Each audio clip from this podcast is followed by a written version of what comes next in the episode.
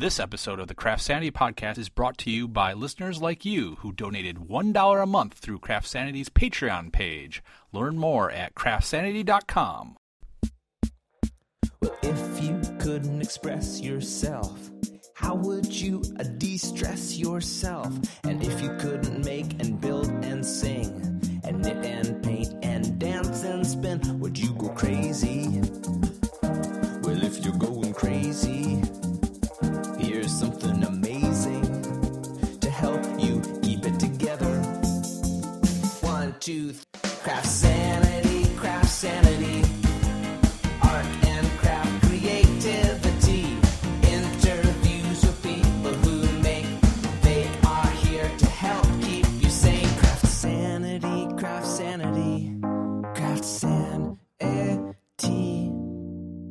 Hi, I'm Jennifer Ackerman Haywood, and you're listening to the CraftSanity Podcast, an interview show all about art, craft, and creativity. On episode 158, I'm going to bring you a conversation that I recorded recently with Rebecca Ringquist, fiber artist and author of the forthcoming book, Rebecca Ringquist Embroidery Workshops, a Bend the Rules primer.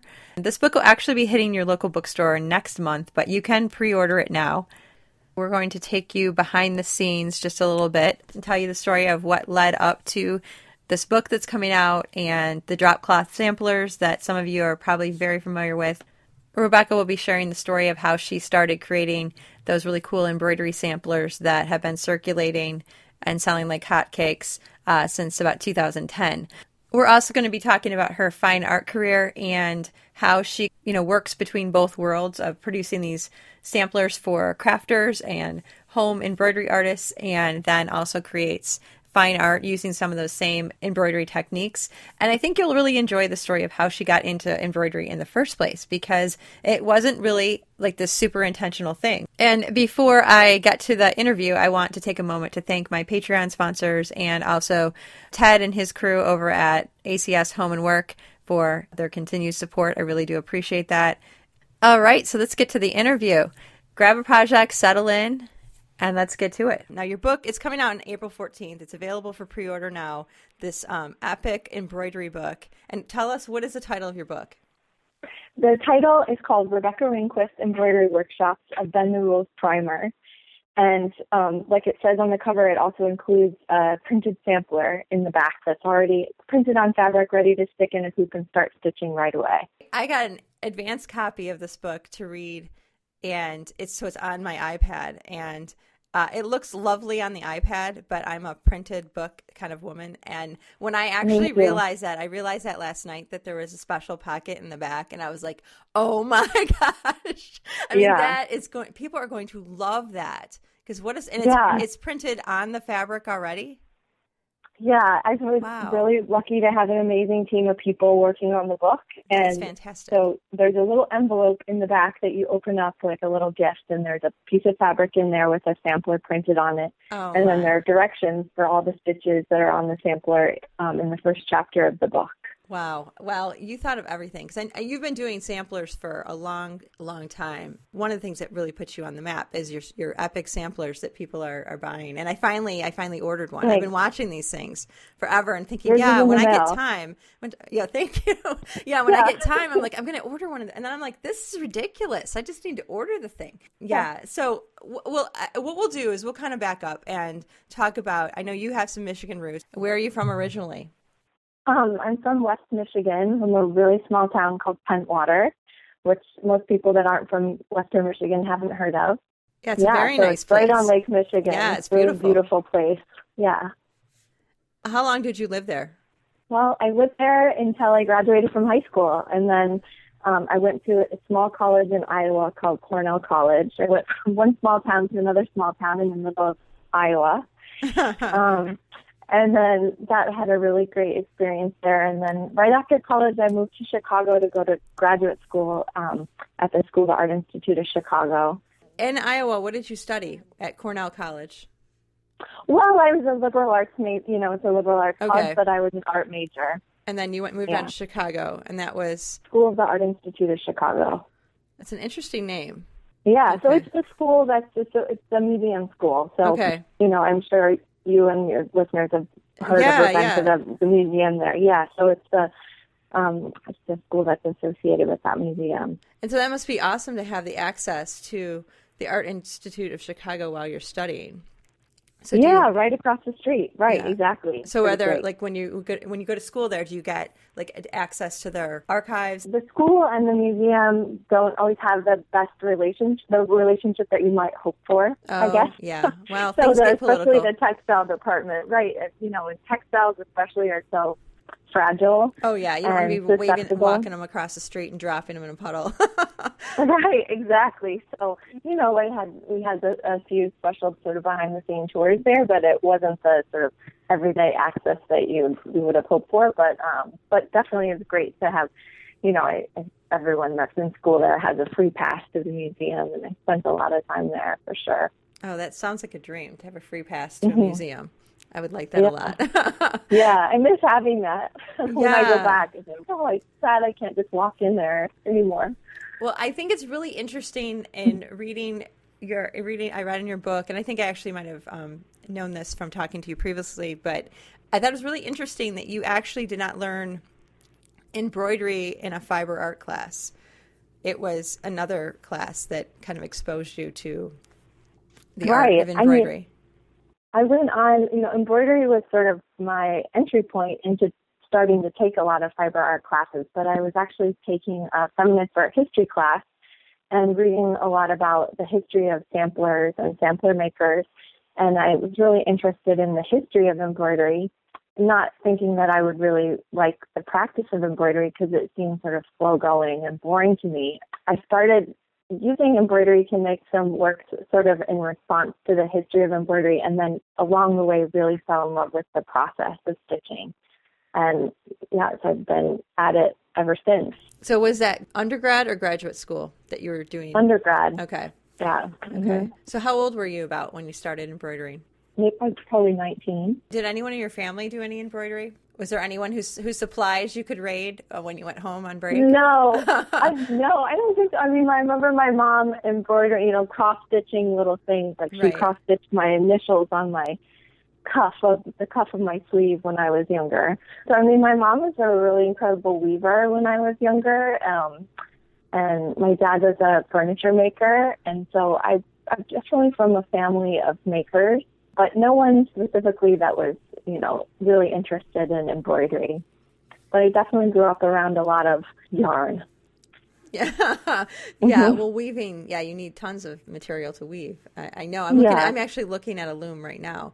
I have my one of my smaller looms is in my dining room. So as you can imagine, my my house is completely overrun with art and craft supplies. But yeah, uh, it's it's fabulous. Um, but anyway, so so this experience of just kind of creating in response to what you were learning about how embroidery was um, you know done by women in, throughout history and uh, did mm-hmm. you know then you know you're sitting there you're you're 19 you're learning this was it an instant thing where you started stitching and you just thought wow like this is not what I thought. This is way better than I thought, and I could do this for the rest of my life? or were you like, all right, that's cool.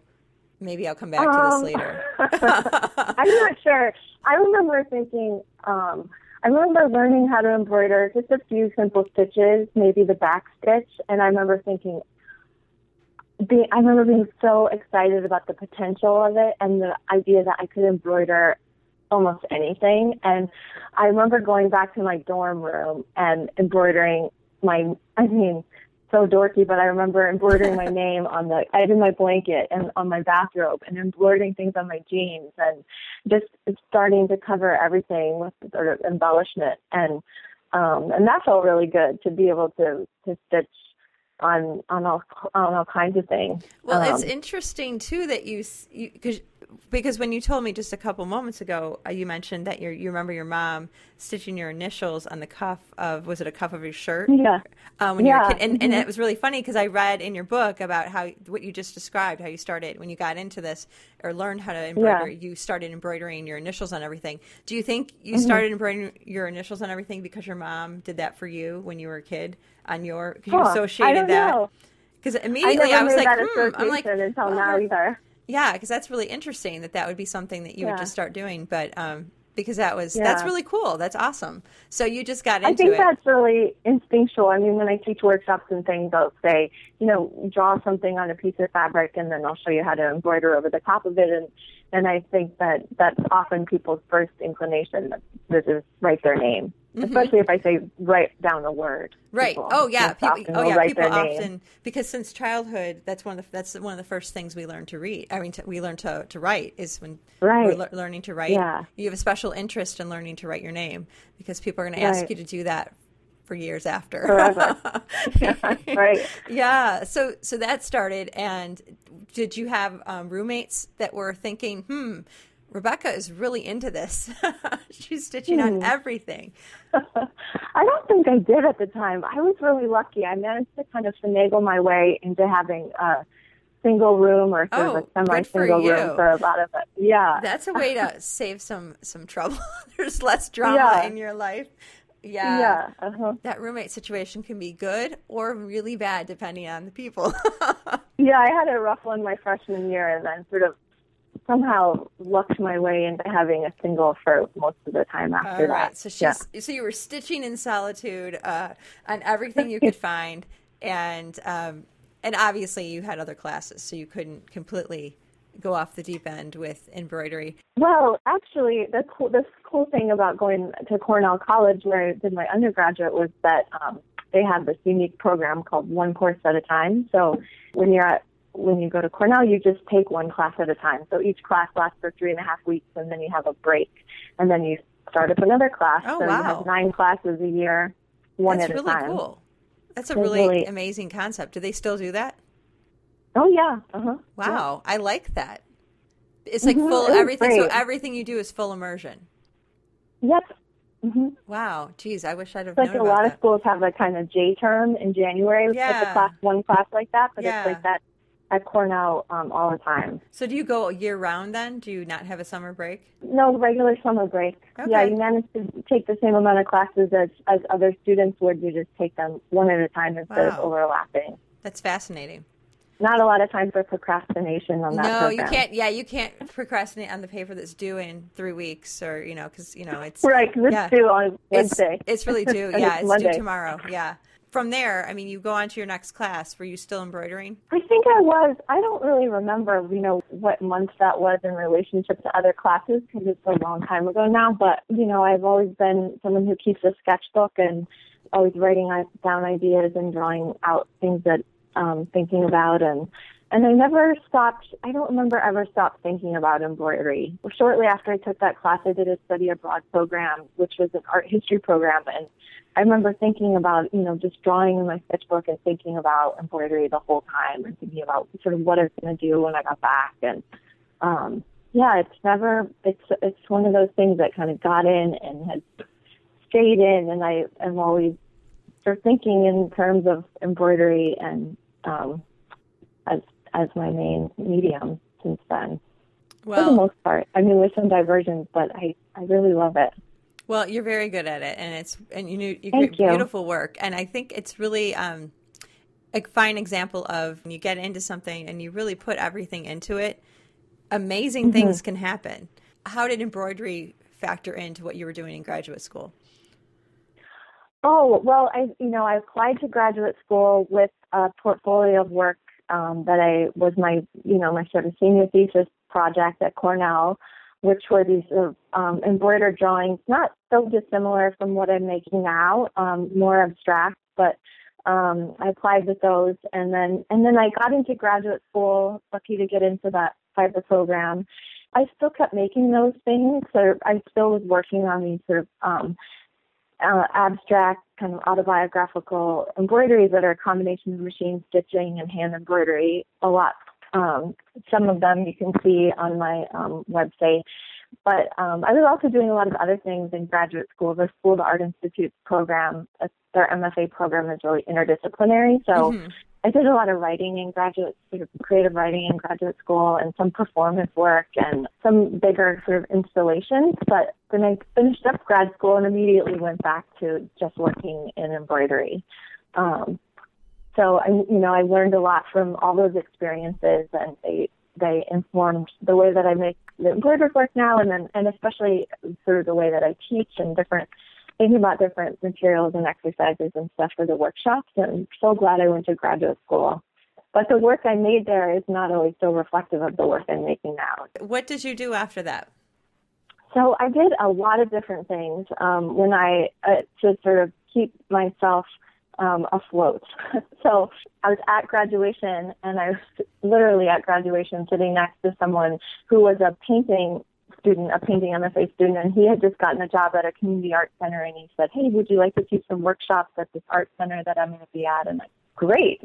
I was so excited. So I got a job at graduation, not a very well-paying job, and so I started teaching a couple of I think it was maybe like a screen printing class and embroidery, and then and then after uh, maybe a semester or two, I got asked to start a textile program at this art center. So I did. I was doing that while I was in Chicago, and then after a semester after I graduated, I got invited to come back to the school, the Art Institute, and teach in the fiber department.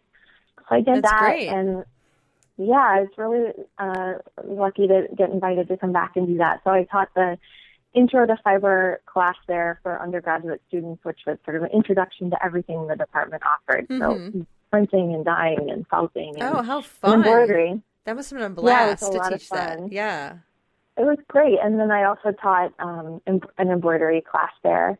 So I did that for about seven years, doing both of those things. And then at one point, I was also teaching at Columbia College some similar classes. And um, I, you know, I had a job at a frame shop. I was doing a lot of things to kind of piece piece it together, um, Right. and somehow still have time to make my own artwork. Was that hard? That has to, that had to be really hard. it was a lot. It was a lot to be doing all at once, and I felt I often felt really pulled in a lot of directions. You know, I'd think like, oh man, I, you know, I want to develop a new something new for one thing, and then I, you know, I was always having to stop and work on my other jobs. So it was a lot to be doing um, all at once. How long did you do that? I was there, I started teaching at the Art Institute in 2000, let's see, probably 2004, and then I taught there until 2011. And then, you know, simultaneously, I was, so it was like seven or eight years. Okay, and and had you started your samplers? Uh, yeah, so towards the end of that, I think in 2009 or 2010, I started teaching um, workshops in the summer, traveling to teach workshops in the summer. So I think the first one I taught was at the textile, I forget what it's called, some kind of textile art association conference at in Kansas City, and then um, I got invited to teach at Haystack and this um, meetup called Squam. And when I taught at Squam, I got a uh, notice that all the teachers would have a, um, a table at this end of the session, Mm-hmm. kind of art fair Yep. and and I thought, well, you know, my my artwork is sort of a high price point. I didn't think that that would be a right. seller at a right. After people have gone to the right, people don't probably bring Right. hundreds of dollars to go to a craft sale. Yes. Right. Exactly. So I was teaching I was teaching a lot of screen printing classes at the time as well. And so I decided to to draw a sampler and print those because I thought, well, I'm teaching an embroidery workshop. Maybe some people would like to buy a Mhm. printing embroidery sampler, just sort of on a whim. So I printed, I maybe printed 50 or something and brought them to the sale, and they sold out. And and and was very lucky that a lot of influential bloggers happened to be at Squam and buy the samplers, Yeah. and so they that I think that was in at the beginning of June, and then the following July, you know, a few weeks later, I was in I was up in Pentwater.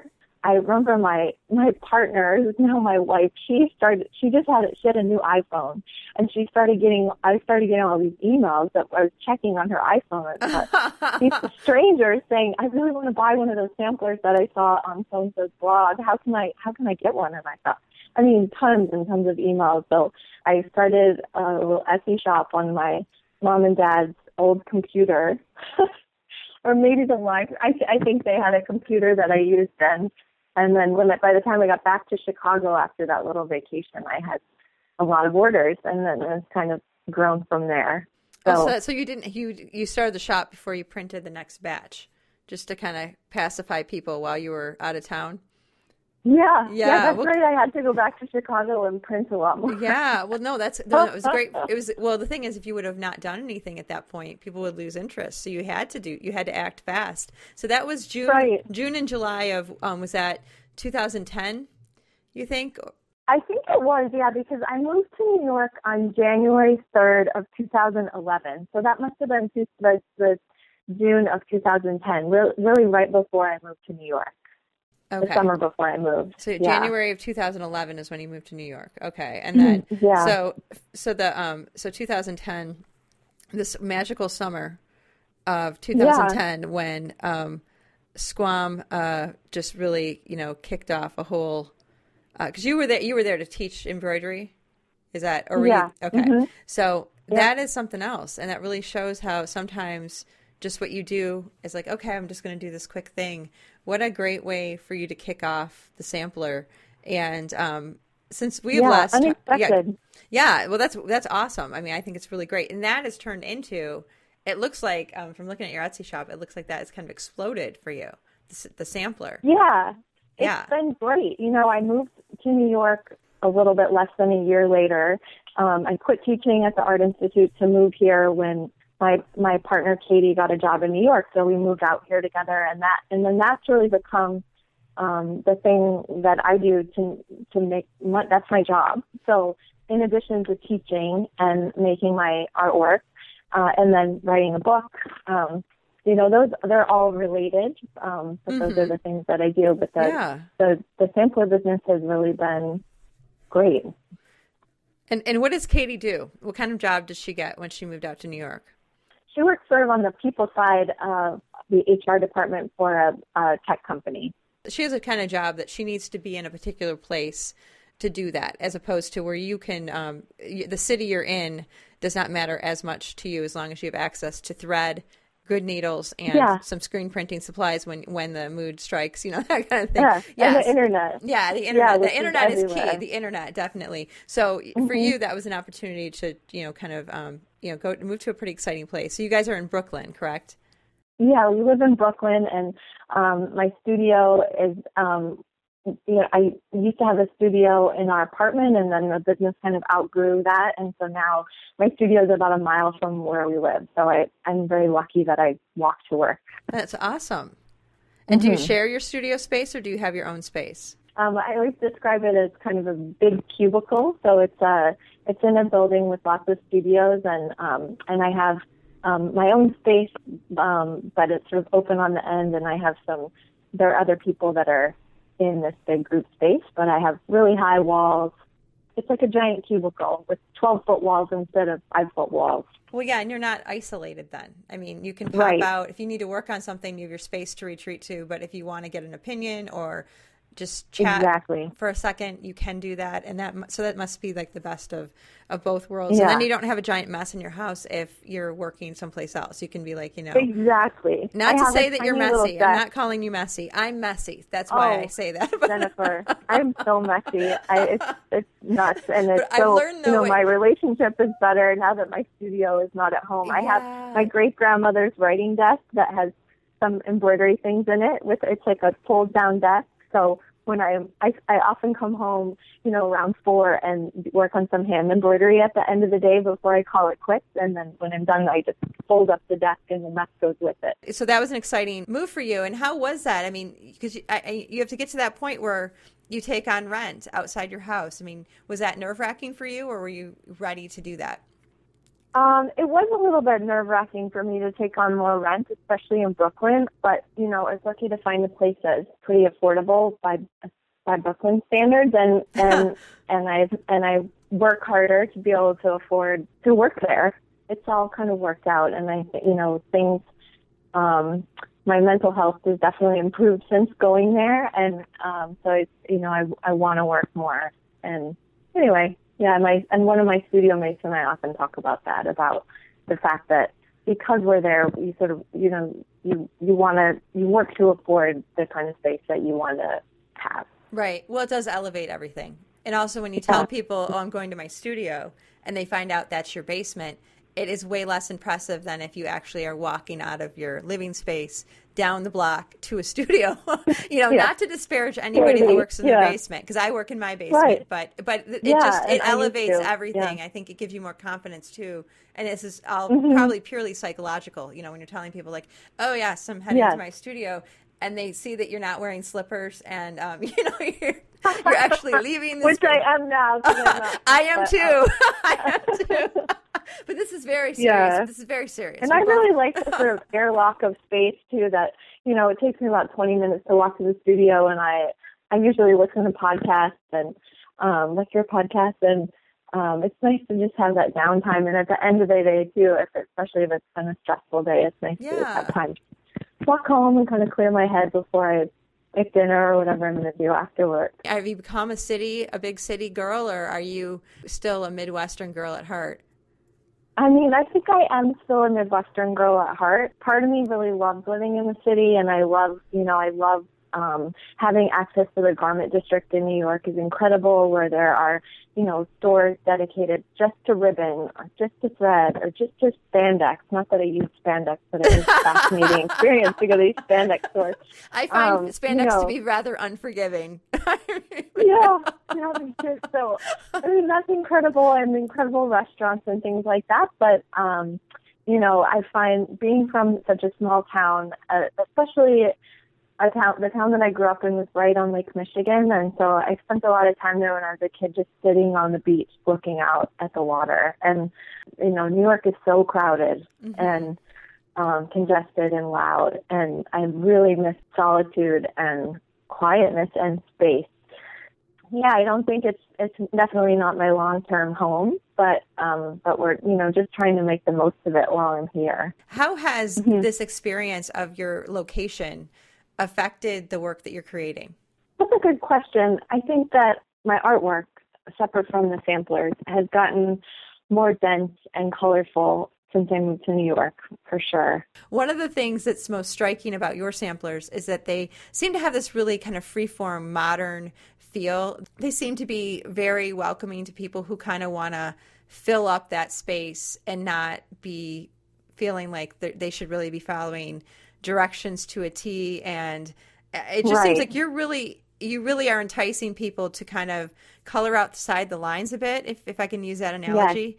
And uh, can you talk a little bit about that, and then that segue into your your fine art as well?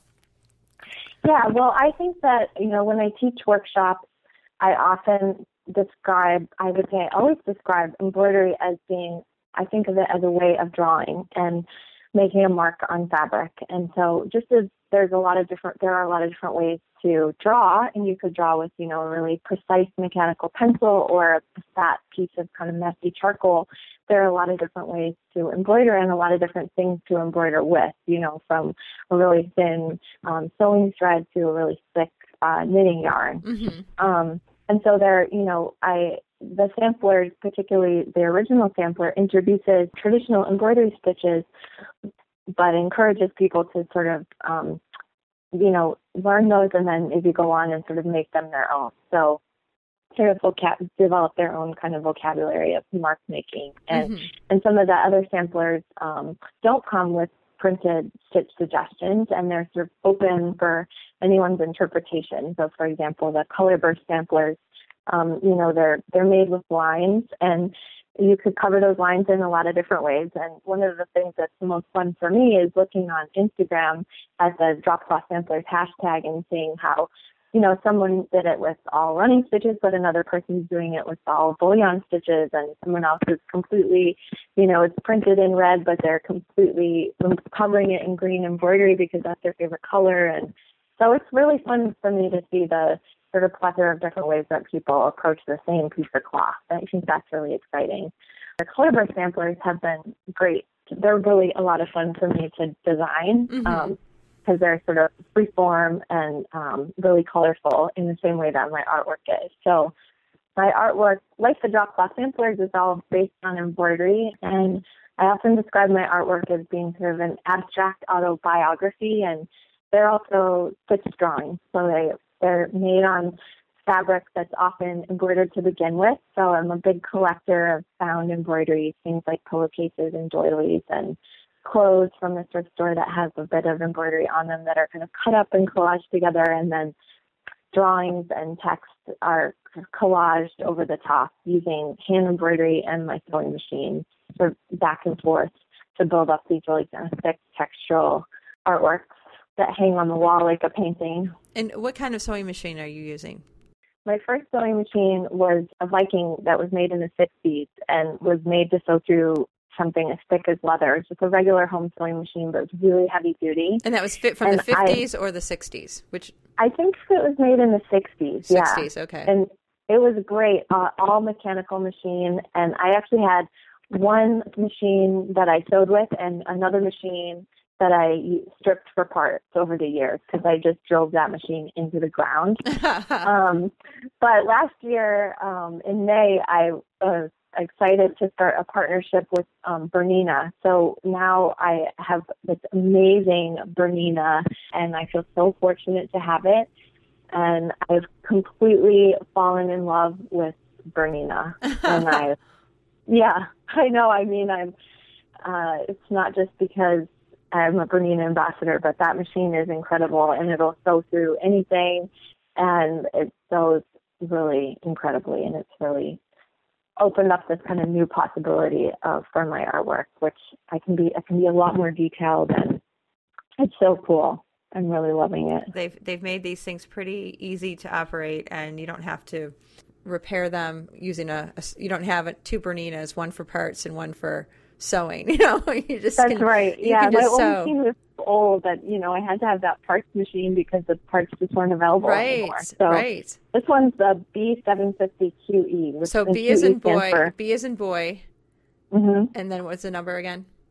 750, 750. Okay, it's And Bernina. then after that is QE, which stands for Quilter's Edition, QE. which means that it's huge and it has a really big throat. So the distance from the needle to the side of the machine where the motor is Right. is much longer than it is on a so you can machine. fit bigger so pieces in without jamming them in there.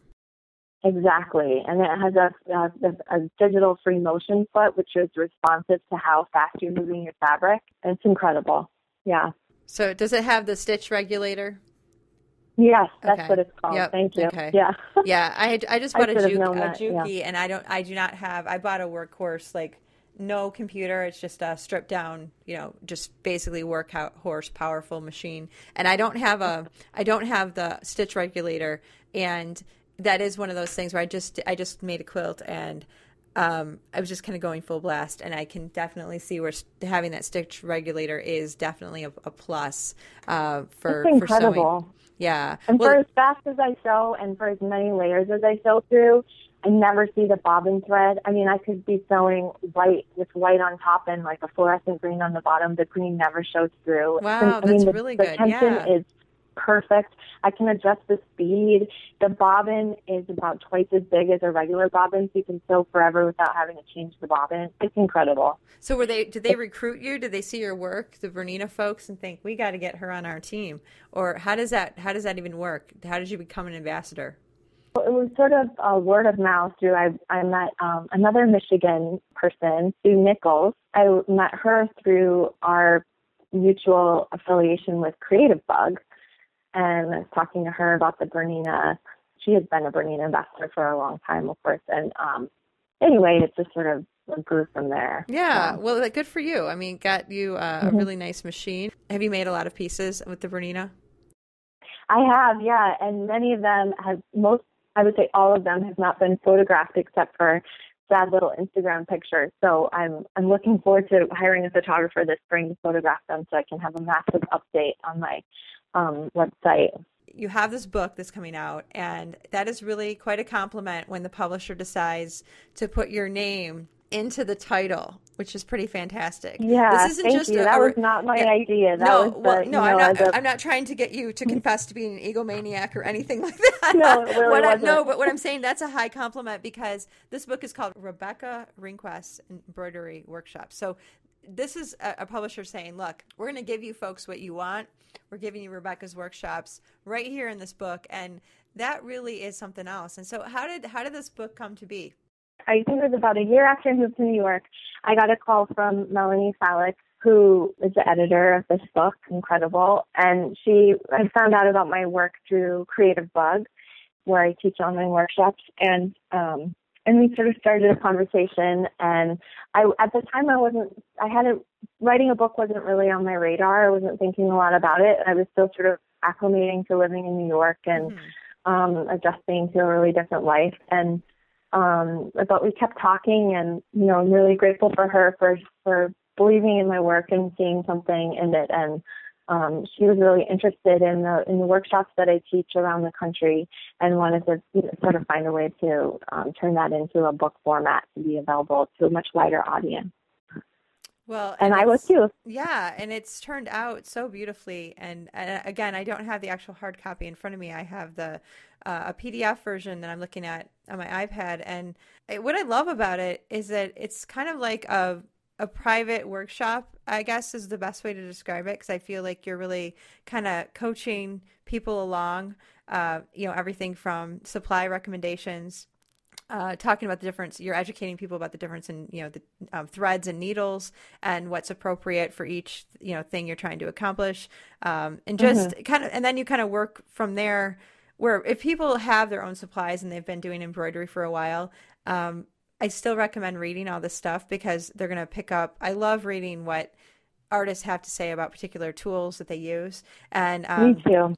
it's so fun and then you learn you have a little mm-hmm. little snippets from your own life sprinkled throughout um, each section. And I love the fact that you really you know don't stress people out because a lot of times people will just when they start to embroider they're immediately worried about a, a million things because they're like well yes. i gotta should i use a knot or not use a knot i know for me right. I, I put a knot in the back so i'm like you know what I don't want to hold Me the thread too. in place. I don't want to be holding it and trying to wrap the stitches around because I'm not worried about what's going on in the back. I want to see something cool happen on the front, and I don't stress about it. And I've had you know people, um, you know, some older embroiderers say, oh well you know that doesn't look very clean on the back and and i said well i appreciate that you, yours can be flipped either way and it looks fantastic but right. that's not what i'm trying to do here and i've never gotten into an argument over this with anybody but it's no. interesting to me though how some people really believe that there is a set um, you know it's very set rules about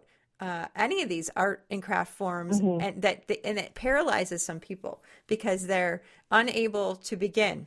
I think especially with embroidery too. I think you know embroidery. When most people, when a lot of people, I'll say, think of embroidery, they the first thing that I think a lot of people think of is an embroidered sampler, and mm-hmm. those embroidered schoolgirl samplers were meant to be um, perfect. Yes, and it's and, like the alphabet um, and everything is pristine. Yes and yeah, you get graded and on it. To be perfect on the front and on the back, and the stitches should all be the same length, and there shouldn't be any knots. And even though you know not very many people make those anymore, that that history is still really ingrained in people's minds. And well, and that might be so, why they don't make them anymore.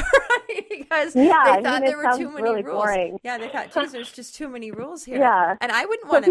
I wouldn't into, want to do that. If your sampler came with like a you know a scroll of a thousand rules that I had to follow, I'd be like, this is some nonsense. I'm not doing this. You know, so no, so forget it. Yeah, yeah. So I I think that's what really appeals to me about the approach you're taking. Is you're, you're saying, hey, this is what works for me but you might find yeah. that something slightly different works for you and that's okay and yeah, that is a real gift that you're giving people. Mm-hmm. In the book, the format, if you want to describe a little bit for the folks who don't have it in front of them yet, what it, what what was your approach to this book and what were you trying what were you trying to accomplish? Well, um, I was trying to introduce people to the idea of embroidery as sort of a way of drawing and encourage people to sort of loosen up and try to disregard their um, idea of embroidery as a really uptight, precise sort of art form. Right. And um, introduce the idea that embroidery is something that is easy and accessible. And, you know, everyone has fabric in their homes, whether or not they think of it that way. Almost everyone has a bag of clothes that are waiting to go to Goodwill that mm-hmm. could be mm-hmm. cut into pieces and stitched into. The book really starts out the way that a lot of my workshops start out. So introducing the idea of embroidery as, as a sort of fun way of drawing. And then it's divided into four main chapters, which are stitch, trace, draw, and layer. So at the beginning of each chapter, there are um, sort of like in a workshop where I would do a demo at the beginning of a class and then maybe give an assignment for what what we could do with that um, technique. Mm-hmm. Um, so at the beginning of each chapter, there are technique ex- uh, explanations of different techniques, um, and then projects that use those techniques. And how often does the bag of clothes for Goodwill get to Goodwill from your apartment, or do you take it to your studio instead? Oh, it's such a pain in New York to go to Goodwill. so far, we have to. We don't go very often. We try to save it all up and um, take a cab a few times a year.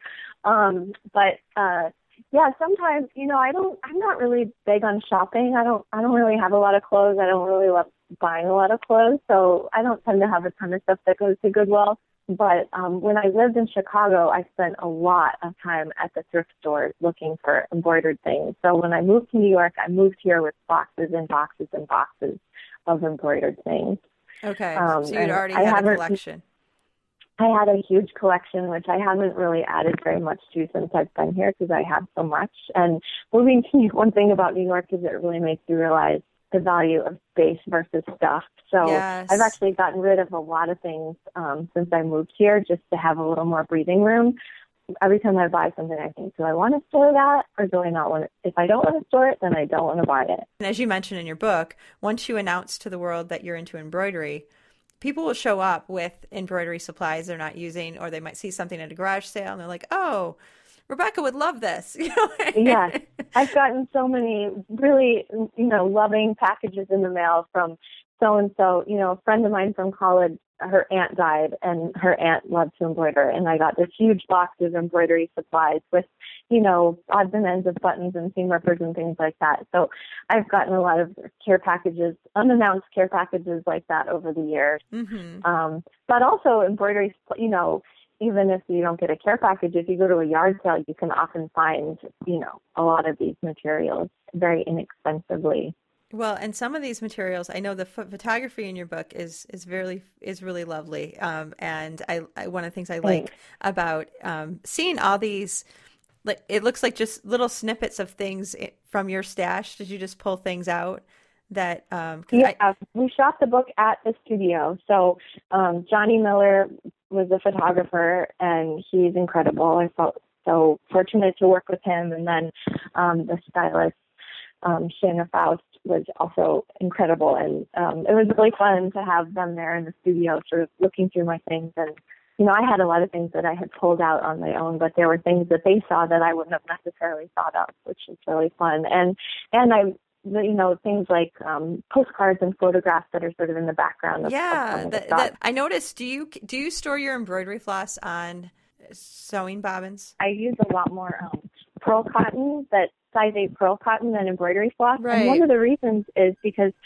embroidery floss is just such a pain to use. I mean, whoever invented embroidery floss and said it should be six strands that always get separated into two or three strands, what a ridiculous idea. It's so it just wastes so much time. I hate that. So, they should just um, sell it in two you know, or three it- strands.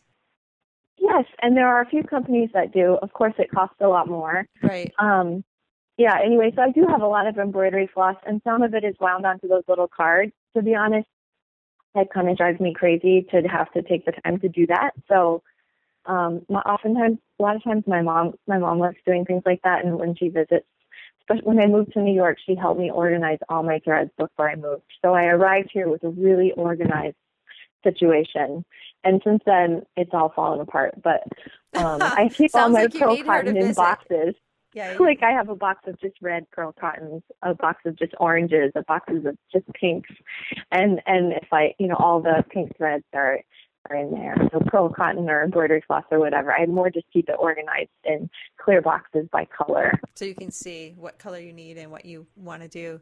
Yeah. Well, Yeah. and now, does your mom do some of the stitching on your samplers to help you get your samplers ready to photograph?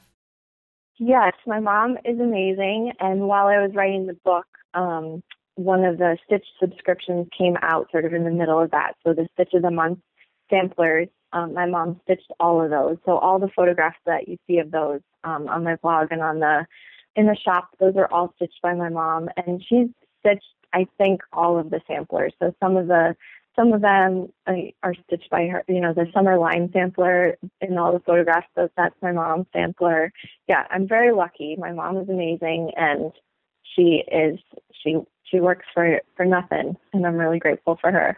yeah, well, no, she does beautiful Yeah. stitching too. I mean, they look great. Yeah. So that's really cool. Yeah. Yeah, and she had no idea that when she stitched uh, your initials on your sleeve that um, she was she was going to be she's doing really so much more. it. She was going to be doing so much more stitching down the road. Now, are, is That's your mom right. still in Pentwater?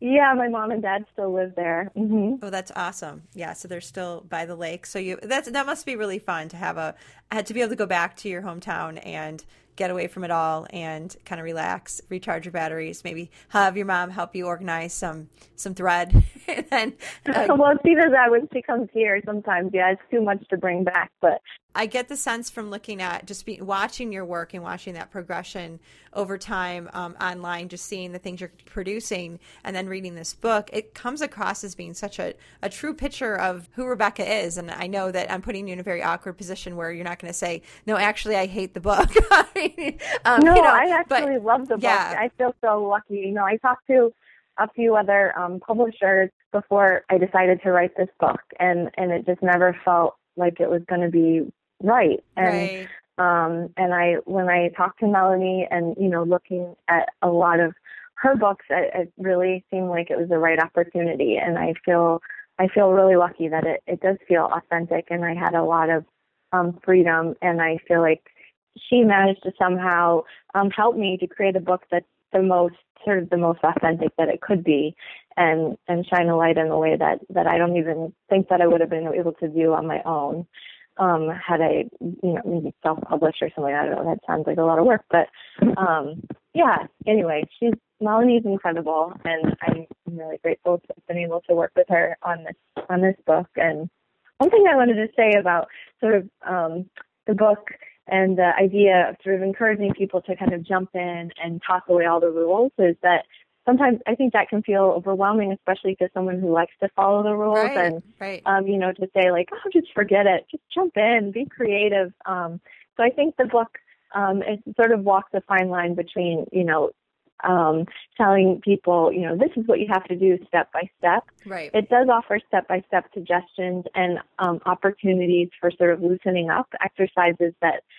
that tend to loosen people up in workshops. I present those in the in the book, but does it in a way that doesn't make that's not so scary. So you know, it's not all at once, but step by step um, instruction. Yeah, and also to clarify, I mean, there are step by step all the way through. So I was definitely not Yeah. trying to give people the impression that it's just completely free form. What is your favorite fabric to stitch on? cotton, but I especially love stitching on fabric that already had something on it. And Mhm. I and that's why I love stitching on fabrics that are already embroidered, like the edge of a pillowcase or something like that. It gives you something to respond to. And I think that's why people like stitching on the sampler because, you know, there's something to kind of get them started. There's, you know, there's a kind of instruction or suggestion. So it really uh, gives people a little, little bit of guidance.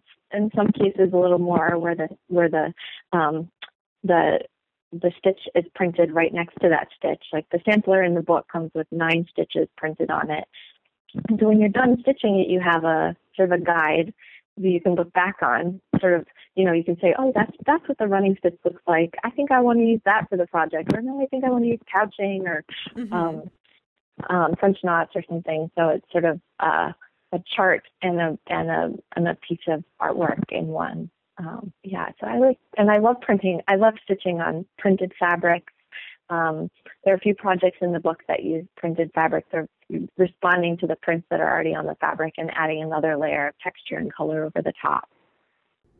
Well, I think there's going to be plenty to keep people busy, and especially with that little I think gift. so too. The little gift in the back of the the free sampler that comes with this is kind of a bonus, which is really lovely. So people can get started, and then of course, if they want to get, you're still doing your sampler of the month. Is is that correct? Are you still doing? Yeah, that? there's this, there's two different subscriptions now. The Sampler of the Month subscription, which um, introduces a new stitch each month and variations on that stitch, and then there's also the Colorburst um, Sampler subscription, which are um, you get a new one every month, and they're uh, colorful, sort of abstract designs to embroider.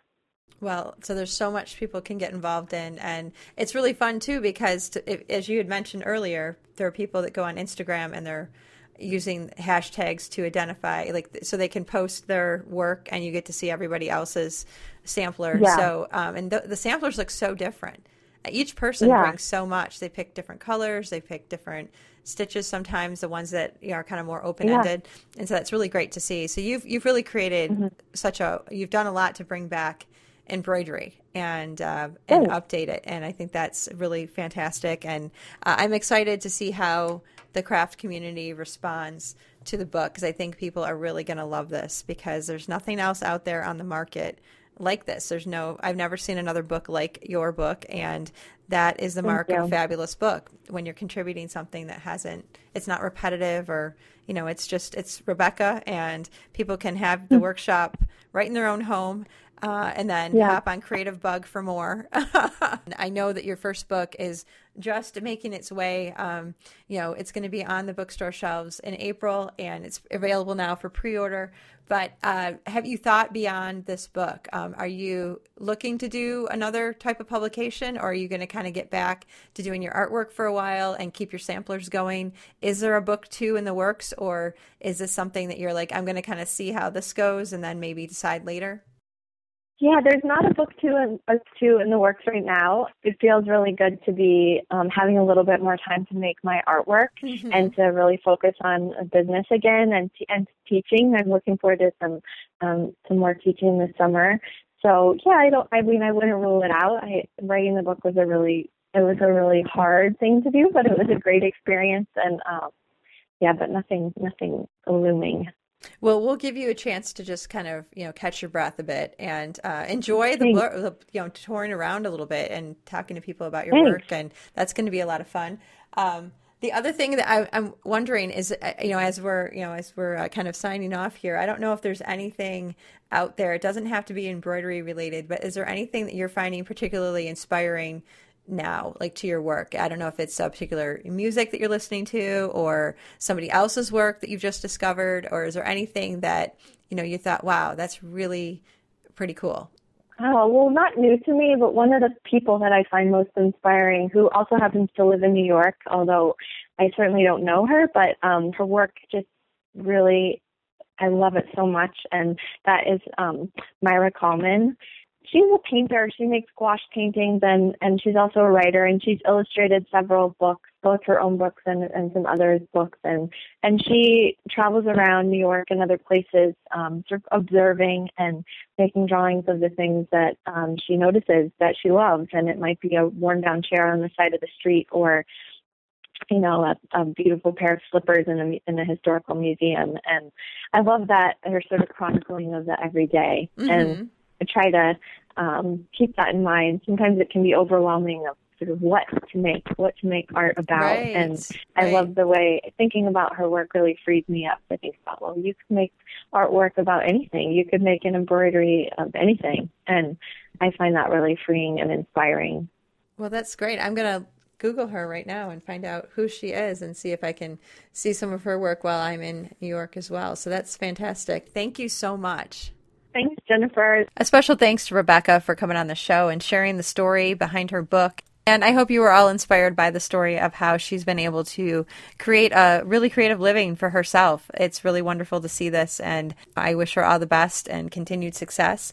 And I can't wait to see what she does next. And I'm looking forward to stitching the sampler in the back of the book. I think that's going to be really a lot of fun.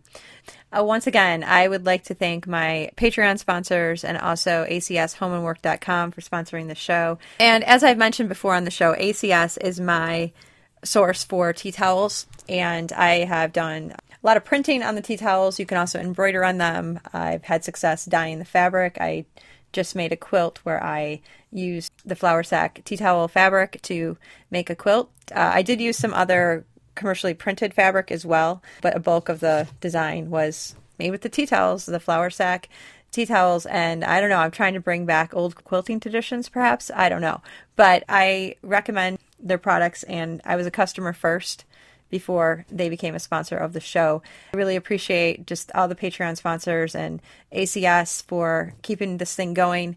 It's kind of been a, a tenuous time because, as I've probably talked about way too much on this program, I'm no longer a newspaper columnist, and I'm trying to just kind of ramp things up for CraftSanity. I'm also wrapping up the semester at, at, the community college where I teach, and I'm actually going to be boarding a plane on Tuesday. Uh, I'm talking March 10th, 2015, to head out to New York for a journalism conference, and I'm going to be bringing along seven students.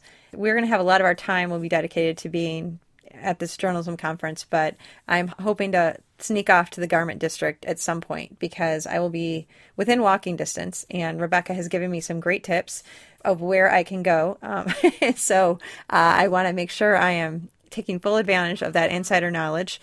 And if you have any suggestions of a person, place, or something that I need to see while I'm in New York, let me know. I'm, it's going to be a pretty jam packed schedule, but I would love to not miss out on an opportunity to meet interesting people and see interesting things. And uh, what I can do, I'd, I'd love to do some on site interviews. I'm going to bring my uh, some recording equipment, but not all my stuff. But I'm thinking that at the very least, I'd like to meet some people to call later for interviews if I'm not able to do them on site. Because after you've met a person and had a conversation, you kind of know each other going into an interview and it goes a little smoother. So let me know if you're in New York. Send me a message, Jennifer at craftsanity.com, or you can follow me on Instagram at CraftSanity on Instagram. Oh, there's one other exciting development that I want to tell you guys about. I actually got my hands on some Hamilton wood type.